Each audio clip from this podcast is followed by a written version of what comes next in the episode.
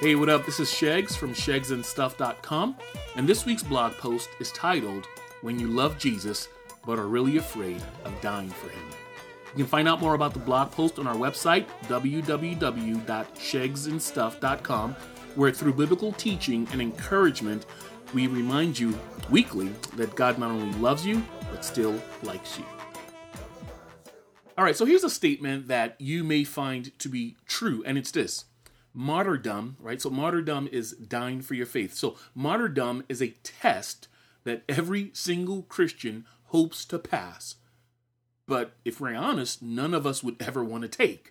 Like, I've never had a gun pointed at my face or a knife held to my throat, accompanied with a demand to renounce my faith in Christ.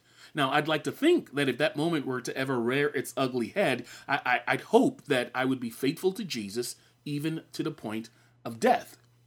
But if I'm being honest, man, I fear that the opposite may be true. Like I've never publicly denied Jesus Christ, but man, I've on occasion been timid in social settings, social gatherings where an opportunity presented itself to make Christ known. And so I surmise that if I'm not bold enough for Jesus in those moments, then I may struggle in those most extreme moments where my life is on the line. Now, this is not a pity party, it's an honest self evaluation, and, and you may find that to be true for yourself. Now, the scary truth is that such a scenario may someday become a reality for many of us within Christendom.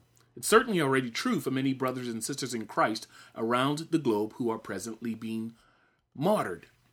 Now, Jesus himself knew that such times would come. In fact, he writes very specifically about what you and I ought to do as his followers should we find ourselves in a tough spot where we are required to be faithful to him even to the point of death. Um, his words are in Revelation chapter 2, verse 8 to 11, in his letter to the Christians in the church of the small city of Smyrna. Now, I could read that account to you in Revelation in this third part of our series through the book of Revelation. I could tell you the what, the where, the why, the how, and the who. But rather than do that, I want to tell you a story in this week's blog post. A story that took place in the very city that Jesus Christ was writing to, a story that illustrates the big idea he's getting at to his letter and to the believers in Smyrna in a letter or a story that occurred 50 years after the writing of this letter. The story is the story of a man named Polycarp. Now, Polycarp was a Christian who lived at the end of the age of the original 12 apostles, right about when the church was making a critical transition to the second generation of believers. Tradition suggests that Polycarp was actually personally discipled by the last living apostle, John, who's also the author of the book of Revelation, and, and that he was discipled by John and others who had personally sat under the teaching of Jesus Christ. Polycarp was a staunch defender of the Christian faith and was eventually appointed as the bishop of the city of Smyrna. Now, he had very little formal education, but he was direct, unpretentious, yet humble. In fact, in one account, Polycarp confronts a heretic named Marcion, a Gnostic, and calls him the firstborn of Satan. That's what Polycarp dealt with. However, Polycarp lived during a period of history when Christians were deeply hated. You see, wealthy, influential Jews opposed and oppressed a small band of mostly poor Christians in the city of Smyrna. In fact, the oppression also flowed in from their Roman rulers. Violent persecution of Christians was the order of the day when Marcus Aurelius was the emperor of Rome between 161 um, and 180 AD. And any and every excuse was given to, to persecute Christians, to burn them, to impale them, or to feed them to wild beasts in their arenas. One author writes this about the experience of Christians in that period. He says, They, that's the hostile Jews and some of the Romans, slandered the Christians for cannibalism, saying that they ate flesh and drank blood at the Lord's table.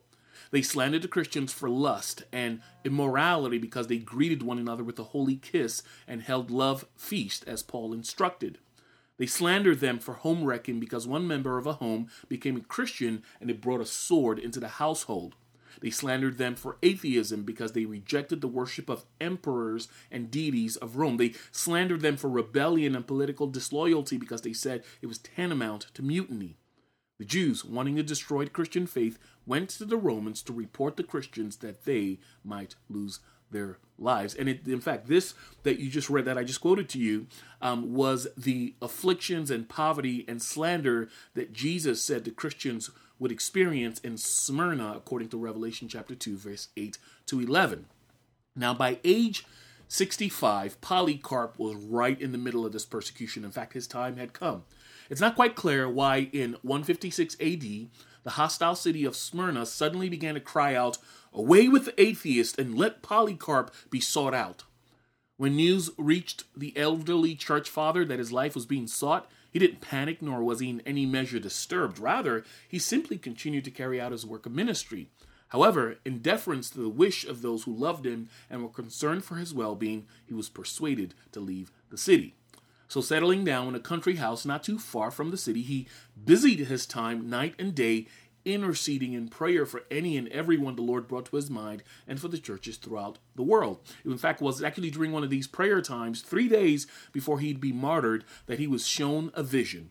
And in this vision, he watched as the pillow he was laying his head on caught on fire. And upon waking up, he spoke to those who were with him, prophetically saying, I must be burned alive. While the hunt for the elderly man continued, each time his pursuers neared him, he was actually able to move on to another location before they closed in. Once, when his persecutors could not find him, they arrested two youths who had been with him and tortured at least one of them until he revealed where Polycarp was staying. When the authorities finally caught up with Polycarp, they found him lying down in the upper room of a cottage. Now, though he still had the means to escape prior to their arrival and actual arrest, Polycarp actually refused to escape and simply said, Let God's will be done. And so, going out to meet the men who came to arrest him, he presented himself. Now, his arresting officers actually marveled at his age and faithfulness and said to himself, said to themselves, "Why has so much effort been made to capture a man like this?" So immediately Polycarp invited the men in for food and drink, then requested that he be given at least an hour to pray uninterrupted. And so they agreed, and Polycarp stood praying for almost two hours, being so full of the grace of God. And those listening were actually astounded, and many of them began to question their decision to come arrest such a godly, devoted old man. Well, when Polycarp was done praying, the men loaded him up on a donkey and led him to the city on the Sabbath. And as he neared the arena where he'd be killed, there came a voice from heaven saying to Polycarp, Be strong and be a man, O Polycarp. Now, no one saw who spoke, but all of them record. It's recorded that they all heard the voice. When Polycarp finally entered the stadium and the crowds heard that he had been captured, there was an uproar. The proconsul approached him and queried if he was indeed Polycarp. Polycarp did not deny himself or his faith, and the proconsul then tried to get him to apostatize, saying, Have respect for your old age and swear by the fortune of Caesar. Repent and say, Down with the atheist, atheist being Christians. Polycarp gazed sternly the, at the hostile multitudes in the stands, and waving his hands in their general direction, he looked the, to the heavens and said, Eighty six years I have served him, and he has done me no wrong. How can I blaspheme my king and savior? Again, the proconsul pressed him, renounced your faith, but Polycarp responded, Since you are so vainly urgent in having me recount my faith in Jesus Christ, then hear me clearly on this. I am a Christian. If you wish to learn what the Christian doctrines are, set a time and a date, and I will gladly lay it out for you. The proconsul replied, Then persuade the crowds. But Polycarp said, I thought it appropriate to share my faith with you. For we are thought we are taught to give due honor to the government authorities that have been put in place by God. But as for these crowds, I do not deem them worthy to receive any testimony from me. Proconsul looked at him and said, I have wild beasts waiting behind these gates. I will set them loose on you if you do not renounce your beliefs. Call them.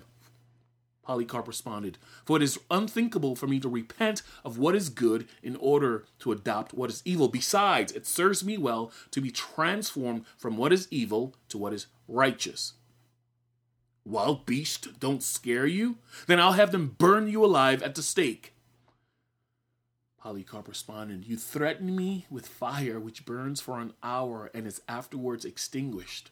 But you are completely ignorant of the fire of the coming judgment and of eternal punishment reserved for the ungodly. So why are you waiting? Bring on whatever you want. Well, the proconsul was astounded as the elderly man, at the elderly man's confidence and grace in the face of imminent death, so much so that he sent his messenger into the crowd at least three times to proclaim, Polycarp has confessed that he is a Christian. While the crowds, who were eager for blood, cried out in one voice in almost uncontrollable fury This is the teacher of Asia, the father of the Christians, and the overthrower of our gods, he who has been teaching many not to sacrifice to worship the gods. And so they urged Philip, the Asiarch, which is the superintendent of the public games and religious rites, they urged Philip to set loose a lion on Polycarp. But Philip answered that it was not lawful for him to do so, seeing that the shows of the wild beast were already done for the day. Well, the crowds switched tones and began calling for the burning alive of Polycarp, which in fact was the very death Polycarp had foreseen in his dream. Well, what happens next occurred in less time than it takes to explain it. Multitudes immediately gathered wood and bundle of sticks from nearby shops and public baths. Now the Jews, who as usual were eager to help, joined in. And while the pile was being readied, Polycarp began to undress as he climbed on the pile. When they tried to secure him to the stake with nails, he responded, Leave me as I am, for he that gives me strength to endure the fire will also enable me not to struggle without the help of your nails. And so the crowds simply tied his hands behind his back like a ram being readied for a sacrificial slaughter.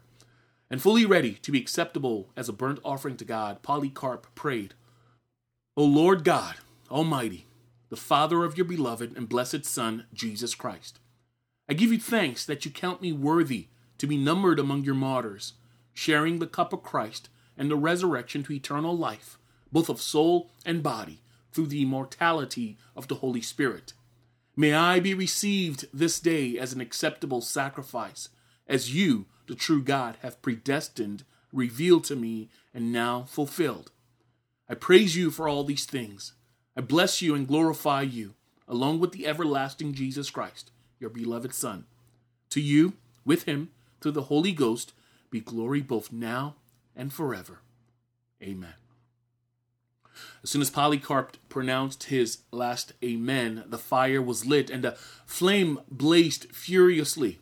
Now, those believers who were present described immediately witnessing a great miracle. They explained that the fire actually shaped itself into the form of an ark, like the sail of a ship when filled with the wind, and formed a circle around the body of Polycarp. Inside the fiery ark, Polycarp looked not like flesh that is burnt, but like bread that is baked or gold and silver glowing in furnace. They also explained that rather than burnt human flesh, they smelt a sweet scent like frankincense or some such precious spice. Eventually, when his persecutors saw that the fire was not consuming his body, an executioner was ordered to pierce him like a dagger.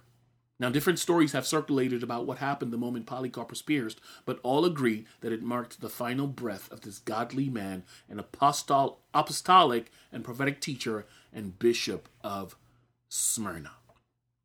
So let's reflect on that story for a moment because it's a picture of what it means to be unashamed and unafraid even at the point of death. Now, I don't know about you, but as I was reflecting on that story, I was thinking that, man, that last moment would have been the perfect time for Jesus to make a dramatic entrance, right?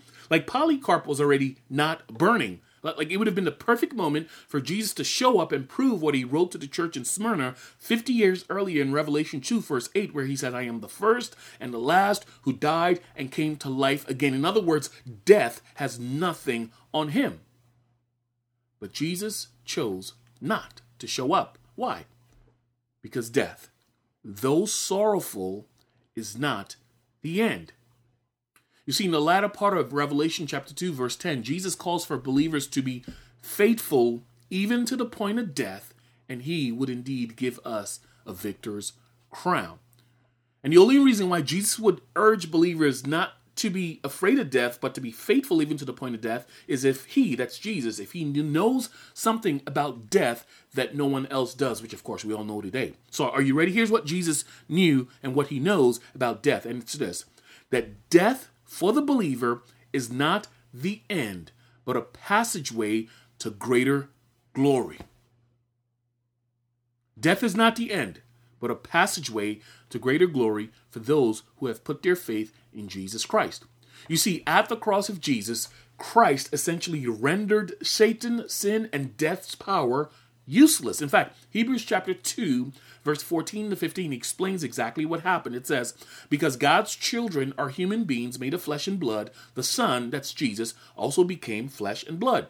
For only as a human could he die, and only by dying could he break the power of the devil who had the power of death. And so only in this way could he set free all who have lived their lives as slaves to the fear of dying. So he, here, here's the Hebrew, here's the author of Hebrews point. Though physical death still hurts, Jesus has stripped it of its ultimate sting so that a nanosecond after you and I die or take our last breath in this life, we will awake in the next life in a magnificent, glorious bodily form that's sturdier and healthier than, than we've ever been, even in our best of days. You see, Polycarp understood this truth, which is why he was able to endure the persecution and execution that he faced. You see, he knew that though Satan might slander him and his church through those who claim to be Jews but are really not, they're from the synagogue of Satan, according to Jesus in Revelation 2. And though he and many in his church would be put in prison and suffer persecution for 10 days, which would more than likely result in their death, you see, Polycarp understood that the second death, which is eternal separation from God, had already been conquered by Jesus Christ. Hence, death in this life is actually sweet release. And Polycarp understood, and really every believer is called to understand, that Jesus will stand beside us even in a fiery bodily death in this life. This is the promise of Jesus Christ Himself, should you or I ever find ourselves in a tough spot where we might need to prove faithful to Him, even to the point of death. Now, the truth is this death will hurt and its sting is very real and very present. But death for the believer, however, only brings us closer to our eternal union with the lover of our souls in our eternal home. And through the cross and his blood shed on the cross that is applied to our lives when we put our faith in him, Jesus has ensured that you and I not only have to face, or will never have to face the second death, but man, we'll, we'll live eternally and blissfully with God the Father, and it is this reminder that Jesus encouraged the Smyrnans and every believer with, should we have to face our own moment of death. Now, I'd like to add one last note to American Christians. So, most of us living in the Western Hemisphere of the world will probably not face that kind of persecution that leads to death, at least not anytime soon. Because let's be honest here Despite all the opposition that Christianity may be facing in our culture in America today, listen, there's no one banging down our doors with guns or flaming torches demanding we recount our faith. And so, where Jesus' words in Revelation 2 may be most applicable to us is really in the perseverance of our faith, not in the face of death, but in the face of emotional or spiritual weariness. For example, you may have been waiting for several years for an answered prayer and you're starting to grow weary of trusting in God, or perhaps you may be facing a financial or perhaps relational or emotional or even health troubles, and all of it is just starting to wear you down. And in your experience, the daily grind of life may prove to be a greater threat to your faith than the actual threat of death. And so Jesus' words, be faithful even to the point of death, may be better rendered to 2016 Americans be faithful even when you feel worn down or beat down. And so the encouragement is this for you do not become weary in doing good deeds and don't throw in the towel because your labor isn't producing immediate fruit. Jesus is far more concerned with your faithfulness to the task that he's assigned to you than he is about the level of results that you produce. So the encouragement here for you is this stay faithful to Him, even to the point of death, or spiritual or emotional exhaustion. For in due time, He who called you will reward you. Well, God bless you. Thank you so much for listening to this week's podcast. I pray the peace of God would surround you. I pray His safety over your life. And I pray for God's strength over you that no matter what you face this week, you will find joy, satisfaction, and peace in your Lord and Savior, Jesus Christ. Thanks for listening.